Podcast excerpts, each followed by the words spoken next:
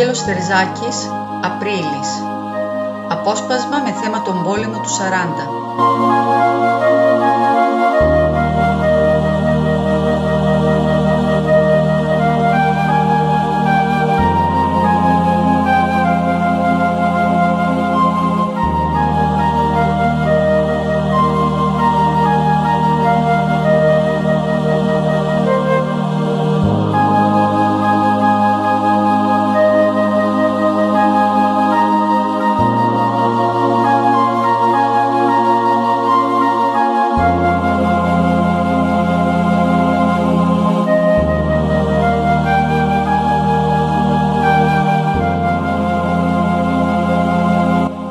Πυκνά αντάμωνε στους δρόμους ανθρώπους ντυμένους ασυνήθιστα, σαν ορειβάτες ή κάτι τέτοιο.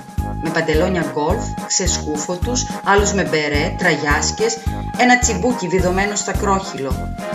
Τους έβλεπες μια, τους έβλεπες δυο, όπου να γύριζες, σε όποιο δρόμο και να 'μπαινες. Ήταν οι ανταποκριτές των εφημερίδων. Ντυμένοι έτσι, με αφροντισιά μελετημένη, δίνανε κάτι σαν έναν τόνο εκδρομικό, σπορτίφ, στην επιστρατευμένη πολιτεία, μακρινό αντιφέγγισμα κοσμοπολιτισμού. Κάπου κάπου πρόβαινε και καμιά νοσοκόμα μεγαλοκυρά, με το άθιχτο μαδί της πέπλο, αστραφτερά κολαρισμένα τα γιακαδάκια της και τα μανικέτια. Τότε η κοσμική κίνηση περίσευε. Οι Ιταλικοί όλμοι ωστόσο στο μέτωπο είχαν αρχίσει να πελεκάνε συστηματικά τους φαντάρους. Οι περισσότερες λαβοματιές ήταν από όλμους, λοιπόν το στράτευμά τους είχε πάρει πολύ από κακό.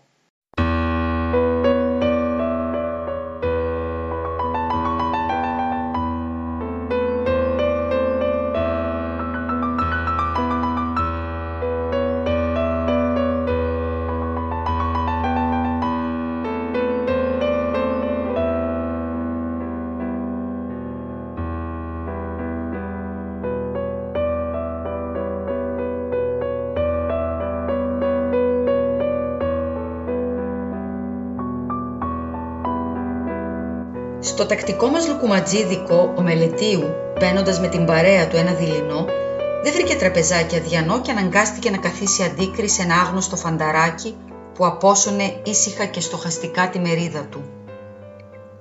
«Επιτρέπει, συνάδελφε» Ο συνάδελφος κοίταξε την παρέα των Αθηναίων με απορία καλοκάγαθη. Ήταν ίσως η πρώτη φορά που του γύρευαν την άδεια για κάτι. «Καθίστε», έκανε σαστισμένα. Ήταν ενθουσιώδης άνθρωπος ο Μελετίου, καλοπροαίρετος και καταδεκτικός. Άναψε τσιγάρο από τη φωτιά του αντικρινού του, παρατήρησε το δεξί του που είχε φασιωμένα με γάζα πεντακάθαρη τα δάχτυλα. Η περιέργεια του Αθηναίου κεντρίστηκε. Έπιασε κουβέντα. «Τραυματίας είσαι» «Ναι, μικροπράματα. Ήσουνα στο μέτωπο» «Ήμουν». Γύρισε τα μάτια του ο Μελετίου θριαμβευτικά και κοίταξε την παρέα. «Τώρα θα σας δείξω ένα φαινόμενο», έλεγε η ματιά. «Προσοχή, ο άνθρωπος που έρχεται από το μέτωπο». «Λοιπόν, συνάδελφε, για πες μας, τι γίνεται εκεί πάνω» Η ερώτηση ήταν εύκολη, η απάντηση δύσκολη. Για λίγες στιγμές ο τραυματίας βρέθηκε σε αμηχανία. Ήταν χωριατάκος μικρός όμως, αστοιχείωτος. Μπορεί και να μην το είχε ποτέ του σκεφτεί πως θα έπρεπε να μάθει να διηγέται. Ε, τι να γίνεται, πολεμάνε, Χμ, πολεμάνε βέβαια. Και οι Ιταλοί δρόμο, ε.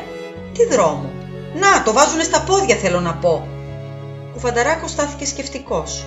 Ε, μεριές μεριές φεύγουνε κιόλας, είπε. Όμως ο ζήλος του μελετίου είχε ξυπνήσει τώρα για καλά. Δεν ήταν από εκείνους που αφήνουν εύκολα μια επιθυμία τους ανικανοποίητη.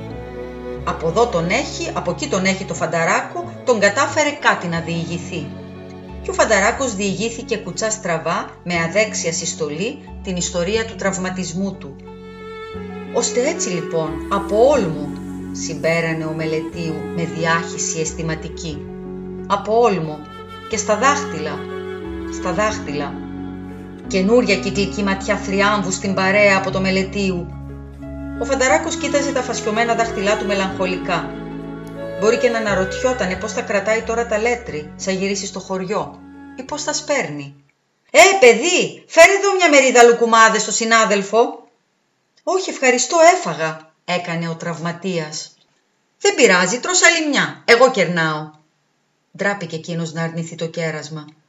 Κι ώσπου να έρθουν οι λουκουμάδες, ο Μελετίου τον είχε καταφέρει πάλι κάτι να περιγράψει, εντυπώσεις σκόρπιες από τις μάχες. «Φωνάζετε αέρα όταν ορμάτε στην επίθεση». «Γιατί να φωνάζουμε». «Έλληνες δεν είσαστε. Οι Έλληνες όταν ορμούν στη μάχη φωνάζουν αέρα».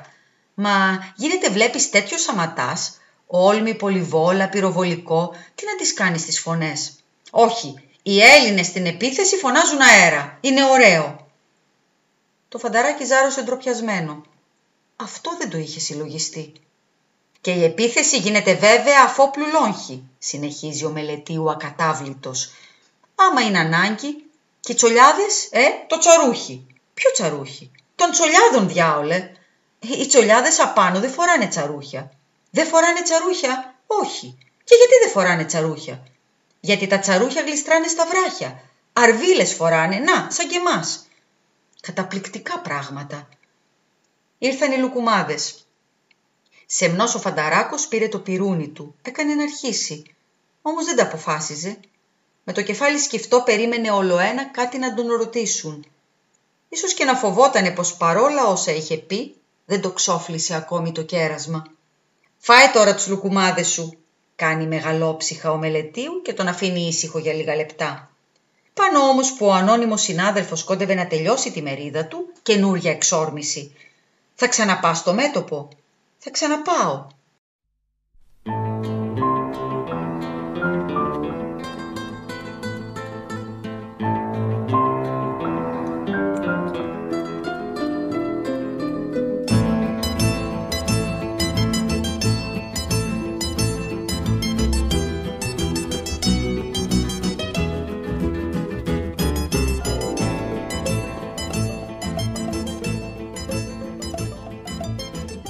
μια λουκουμάδες, συνάδελφε.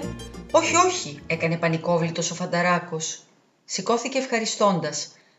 Λοιπόν, καλή τύχη, τον κατεβόδωσε ο Μελετίου. Ο τραυματίας έκανε ένα αδέξιο νόημα για αποχαιρετισμό. Ύστερα τραμπαλίζοντας το σκευρωμένο του κορμάκι, βγήκε στο δρόμο. Ο Μελετίου τον είχε ακολουθήσει με τα μάτια που χάθηκε πέρα. Και τότε είπε στην παρέα, τεντώνοντας τα φρύδια του με έμφαση «Λοιπόν είδατε βρε παιδιά τι απλοί που είναι οι ήρωες ούτε που τον πιάνει το μάτι σου αυτόν εδώ. Κι όμως,